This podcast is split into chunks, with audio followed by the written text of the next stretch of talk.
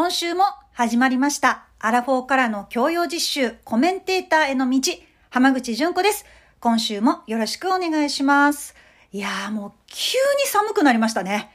もう春と秋がなくて、これは地球温暖化の影響なんですかね。本当にあの寒暖差、もう急激な寒暖差なので皆様お体ご自愛ください。さあ、毎月ですね、最終週にえその月にあった出来事、あとニュースとか私なりの目線でお話ししているんですが、えあえて今回はえ最終週ではなく、えー今日、最終週じゃない週に、えー配信させていただきたいと思います。題して、私も一言言うてみたい。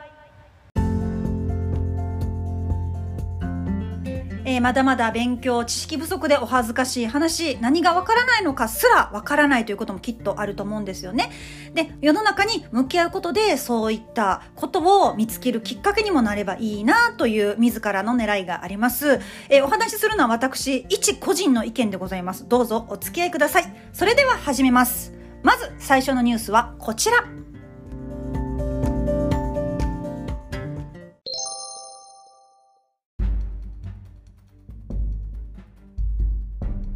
衆議院選挙公示、12日間の選挙戦に。今回の選挙は与党が過半数の議席を確保して連立政権を継続するのか、野党が勢力を伸ばして政権交代を実現するのかが最大の焦点となっています。投開票は10月31日です。はい。まずですね、そもそも私ね、公示っていうのと告示って2つあるじゃないですか。で、これをこうニュースとかでえ公示されましたとか告示されましたとかってよく聞いてたんですけど、この違いって何って思ってたんですよ。ずっとね。ま思ってたんですけど別にそこまでこう気にならなかったっていうか、まあ2種類あんのかなみたいな感じで、こう軽く見てたんですけど、ちょっと今回、えー調べてみました。もうね、これ、え、そんな公示と告示の違いも知らんのかいと思われる方、そして、え、私もそういえばよく知らんかったなと思われる方、それぞれだと思うんですけども、あの、NHK のサイトによりますと、え、公示というのは、選挙が行われることを広く知らせることで、憲法7条に基づく天皇の国事行為を伴う選挙の時だけ使われますということで、えー、例えば、まあ、まとめますと、公示というのは衆議院の総選挙、衆議院の総選挙、そして参議院の通常選挙ですね。で、告示というのは、えー、衆参の補欠選挙、そして都道府県の知事、議員選挙、そして、市区町村の長、まあ、えー市町村長ですね、と議員選挙。というこの違いということで、まあ私今までこういういろんな活動してきましたけども、多分告示とか公示とか衆議院参議院みたいな言葉を発したのは初めてじゃないですかね。ほんと言い慣れてないのがバレバレでお恥ずかしいんですけども、まあこれはおいおいですね、これからの、まあ学びがですね、えー口を滑らかにしてくれるんじゃないかなというふうに思うんですけども、まあその公示と告示というこの違いがあって、なので今回は、えー、公示なんですよね。告示じゃなくて公示ってことになるんですよね。で、またこれびっくりしたんですけど、立候補がね、受け付けられるのは公示日の1日だけっていう、これも私ね、お恥ずかしながらアラフォーにして知りませんでして、本当に申し訳ないんですけど、1日なんだと思って。で、まあ、今回ですね、ツイッターとかいろいろ見てまして、まあ、いろいろなその政治家の皆さんとか、まあ、候補者の方々のこうツイートとか見てて、私、意思を固めましたとか、決めましただけのツイートをしてる方が何人かおられまして、そういうことが、だから1日だけしかないから、こうや、やっぱこう、ね、やはりこの立候補する側の人たちも、まあね、あの、気持ちを固めてらっしゃる方もいれば、どうしようかなってこう悩んでる方もおられて、その一日っていうことのこのなんか重みというか、そういうものをすごく感じましたね。はい。で、まあ今までですね、選挙私全く興味なかったってわけじゃないんですよ。あの、もうほぼっていうか、必ず投票には行ってます。もう、それは、あのーもう期日前に投票とか不在者投票とか、そういうのも利用してですね、あの投票っていうのは言ってたんですけど、その細かいところとか疑問とか持っていてもですね、まあスルーしていたんですよね。えー、ただ投票するだけ、まあでもそれでもいいかもしれないんですけど、なんかこう、投票してるだけでなんか自己満足で終わっちゃったというか、その前後を追ってなかったもんですから、あ、そうなんだ。まあ、あじゃあここが当選したんだとか、この人が当選してこの人が落ちちゃったんだとかいう、まあそこだけでしか見てなかったんですけど、まああの、そもそもなんですけど、これがわかりませんみたいなっていうことは、これからも増えていくと思うんですけども、まあそういったですね、今までその、ね、細かいこととか疑問を持ってスルーしてた自分を反省してですね、あの、恥ずかしがらずにいろいろこう、調べたりとか、まあこういうことがわかんないってことも逆に発信していこうかなっていうふうに思います。まあそれがですね、この、そもそもこの、ね、あの、ポッドキャストの配信を始めたこのきっかけといいますか、まあこれがアラフォーからの共有実習につながると思うので、えー、こいつは何を言うとんねんと思うかもしれないんですけども、えー、まあまあ怒らないで聞いていただきたいと思います。さあ、今回はですね、新型コロナウイルスの、まあ、コロナ禍で初めての全国規模の、えー、国政選挙ということでね。まあ、これはもうコロナ対策、あと経済対策とか、まあ、そういったところが主な争点になると思うんですけども、これあの、自民党と公明党、まあ、両党の連立による岸田政権の継続を選ぶのか、それとも立憲民主党を中心とする野党の勢力に政権を委ねるのかっていうのはね、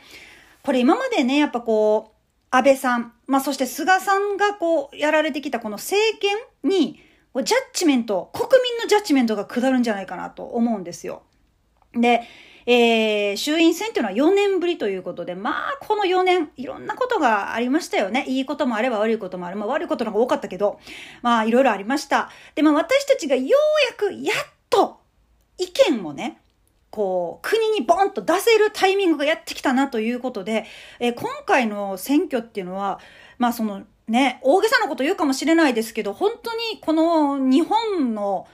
もう未来というか、そういう運命をやっぱ決める選挙なんじゃないかなっていうふうに思います。だからこそ、もう私もすごく、こう、ちゃんと向き合おうと思いましたし、まあね、投票なんか別に、いかんでも一緒、みたいな。もうなんか誰かが決めてくれるでしょっていう方が一人でもおられたら、いや、一緒に投票しようよ、一緒に向き合おうよっていうふうに私は言っていきたいなっていうふうに思って、まあ今回、えー、この音声を配信してるんですけども、まあでもね、それにしてもですよ、この、解散から17日後に投開票っていうのが、この素人の私がってでもですよ、バタバタすぎないかっていうのはちょっと思いました。これあの戦後最短らしいんですけども、このなんか戦後何々ってつけるの好きですよね。なんかずっと不思議に思ってたんですけど、まあとにかく戦後最短ということらしいんです。ええ。で、まあ、えー、この、総、えー、総裁選っていうのがね、まあ、この前ありました。で、これ、えっ、ー、と、9月の、えー、私も一言言うてみたいでも、えー、その、総裁選のお話したんですけども、まあ、かなり盛り上がりました。総裁選っていうものが。えー、すごくいろいろな、えー、ま、メディアとかを巻き込んで、まあ、国民の関心とかも非常に高かったと思うんですね。で、まあ、そこでね、もう私思ったのは、まあその、岸田さんももちろんそうなんですけども、自民党っていうその政党がやっぱすごくアピールにつながったんじゃないかなっていう私は思いましてですね。ええ。で、まあその、まあこのね、17日後の投開票っていうのは、やっぱその、まあ、ね、言い方ちょっときつかった申し訳ないんですけど、まあそのボロが出ちゃったりとかする前に、もうパパッと決めちゃおうじゃないけど、やっぱその総裁選の盛り上がりを、それをやっぱりこう、活かしてというか、この勢いでいっちゃおうかみたいな。まあそれはその与党の危機感からそういうふうな、まあその戦後最短という、えー、スケジュールになったのかなと思ったんですけど、これね、またまたお恥ずかしい、そもそもなんですが、話なんですけど、これ解散権っていうのと、この選挙のタイミングっていうのを、まあ、えっ、ー、と、首相が決められるっていうこともびっくりしたんですよ。間違ってたらごめんなさいね。あの、いろいろ調べたんですけど、これも調べるのもどういうワードで調べたらいいのかもわかんないぐらいのレベルなんですけど、でもとにかくこうニュースとか目まで見てて、解散しますとか、選挙いつにしますみたいなことのタイミングって誰がどうやって決めてんのかなっていうのは確かに言われてみればと思って、これは、まあ、あのー、ね、岸田さんがあの、まあ、意思を固められて、えー、こうしますということで、まあ、進められるっていうことはすごくびっくりしたんですね。まあ、だからこそ、この、首相の重みというか、そういうのはすごくあると思うんですけど、でもやっぱこれは、そのタイミングを、まあ、言ってみたら、周りがすごく反対したとしても、いや、私はこの日にやるって決めたらもうそれで行くしかないということは、やはり不利な人、まあ、不利な政党というのが出てくるんじゃないかなと私は思うんです。はい。というのはやっぱりこの、ね、えー、その投票権がある、えー、投票する私たちもですね、えー、べ、ての政党について、えー、もう1から10まで全て知ってるっていうわけでは私のようにない人もいっぱいいると思うんです。なのでなんとなくテレビとかメディアで、あ、自民党自民党って言ってるな、うんと、じゃ何も考えずに、まあなんか自民党って言ってるからじゃあ自民党に投票しようかなとか、こう、本当にこう、なんて言うんでしょう、その、各政党のあの、まあそういう意向とかそういう方針というものをえちゃんと向き合わずに、えそういう、まあ耳に入ってきたから自民党に入れようかなっていう人とかも出てくるんじゃないかなと私は思うので、うーん、なんか、これはちょっと、まあ、不利な人が出てくるんじゃないかなと、ちょっと公平性っていうところに焦点当てた時どうなのという疑問を私は思いました。ただですね、まあこれいろいろ見ていますと、まああの、あの、やっぱコロナの、まあ第6波、まあ、またね、あの、そういう感染が拡大して、まあ、冬に近づいてきて、えー、それに加えてですね、インフルエンザだとそういう、まあ、そういうね、コロナの広がりが、こう、広がっちゃう前に、えー、選挙をやりか、やりたかったんじゃないかなというふうに、まあそういうふうなふうにも思いました。はい。で、まあ投票する私たちもですね、この、まあそのね、投開票まで、まあバタバタじゃないですか。なのでやっぱこの毎日にいろんな情報を集めてそれについていくしかないというふうに思っているんですけども、まあ、今回の選挙は私にとってもですね、真正面から向き合うきっかけになりましたので、まあ、全然わかんないこといっぱいあるんですけど、興味を持って毎日いろんな情報を集めていきたいなっていうふうに思っています。で、まあ自分の考え方とか、まあこうなってほしいなっていうビジョンとか意思っていうのは私ね結構しっかり持ってます。皆さんもお持ちだと思うんですけど、私も持ってます。どうなってもいいやと思ってないですし、えー、そこに対してはやっぱちゃんと向き合いたいと思ってるんですけど、けどただその価値観がね、合う政党を探して、で、立候補されてるその人、その方ですね。そのものをやっぱり投票日までにじっくり見ていきたいなというふうに思います。私はですね、あえてその情勢調査とか支持率っていうのは見ないようにしてるんですね。みんな、じゃあそこに入れてんだったら、みたいな、まあ感情じゃなくって、やっぱ自分の気持ちっていうのはぶれたくないので、えー、10月の31日の投票日までいろいろな情報を集めて向き合っていきたいと思います。えー、皆様もぜひ、えー、10月の31日投票行きましょう。以上です。続いてのニュースはこちら。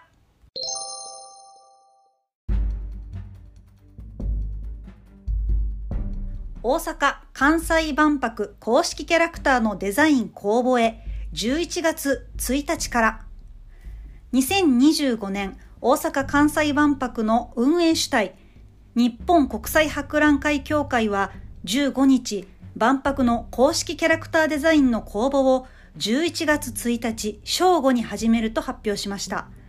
期間は12月1日正午まで。選定を経て来年春頃に決定します。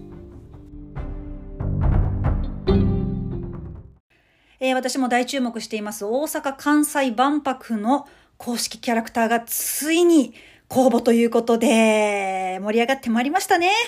えー、皆さんご覧いただいたことありますかね？赤い輪っかのほにゃほにゃほにゃとしたロゴなんですけど、えー、あちらをですね、公式ロゴマークということで、えー、命輝きという、えー、大阪・関西万博のそういうテーマをですね、えー、細胞でイメージした、それがあの公式ロゴマークらしいんですよね。で、今回キャラクターということで、えー、ウェブでしたりとかアニメーション、まあそういったところで動きがあるから、まあそれを踏まえて募集するということで、私はあの赤い輪っかの公式ロゴマークもなんか、ぽよんぽよん動いてるのも見てみたいな、なんていうふうに思ってるんですけど、まあもしかしたら公式ロゴマークと公式キャラクターの何かコラボレーションっていうのもそういうのもあるんでしょうかね。はい。で、今回選考委員会が中川翔子さん、しょこたんさんでしたり、ドラクエの生みの親でいらっしゃいますゲームデザイナーの堀井裕二さんらがいらっしゃるということで、こちらもすごく豪華ですよね。で、えー、応募条件、これホームページに詳しく書いてあるんですけども、えー、ざっと説明しますと、えー、プロアマ問わない。そして18歳以上。で、日本国籍。で、えー、日本国内の住民権をお持ちの外国人の方。で、個人でも OK。10人以内のグループでも OK です。で、1人、もしくは1グループ、1点までの応募ということなんですね。で、このキャラクターの制作条件とかっていうのもすごく細かく書いてらっしゃるんですけども、えー、性別を設定しないでということも書かれてありますね。はい。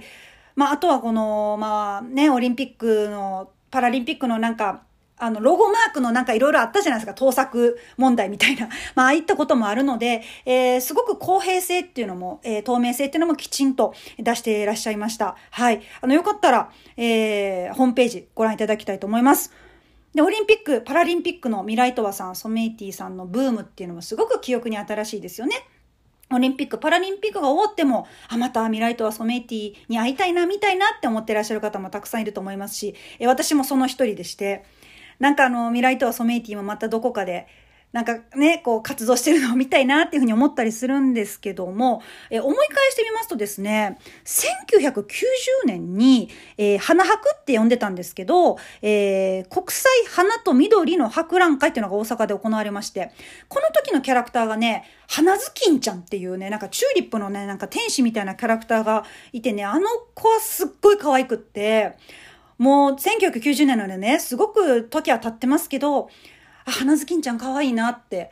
花ずきんちゃんどうしてるかなってふと私は思ったりするんですけども、まあその後2005年のね、愛知九博の森蔵キッコロなんかも記憶に新しいかと思うんですが、えー、えー、と、森蔵キッコロはね、その愛知九博だけじゃなくって、E テレの、まあ、環境とかそういうのを取り上げる番組にまで発展したということで、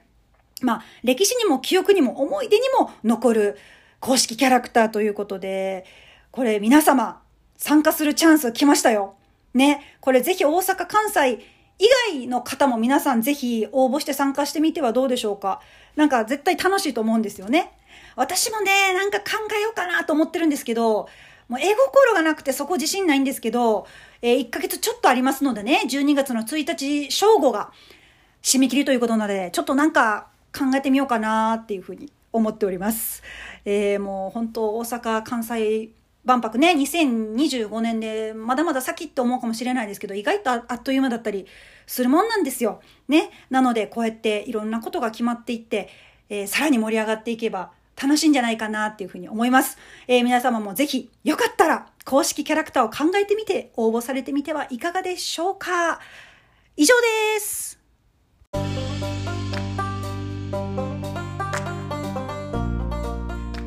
いうことで、10月のニュースは衆議院選挙、そして大阪・関西万博公式キャラクターのデザイン公募、この2つのニュースを取り上げました。皆様はどうお感じになられましたでしょうか？ご意見ご感想がありましたらぜひお送りください。説明欄、概要欄にリンク貼ってありますので、そこの送信フォームからぜひお送りください。いただきましたご意見はすべて目を通しておりますし、ああ、こんなご意見があるのかと、私の視野が広がります。えー、ぜひご協力よろしくお願いします。今週もお聴きいただきありがとうございました。次回の配信もお楽しみに。浜口純子でした。失礼します。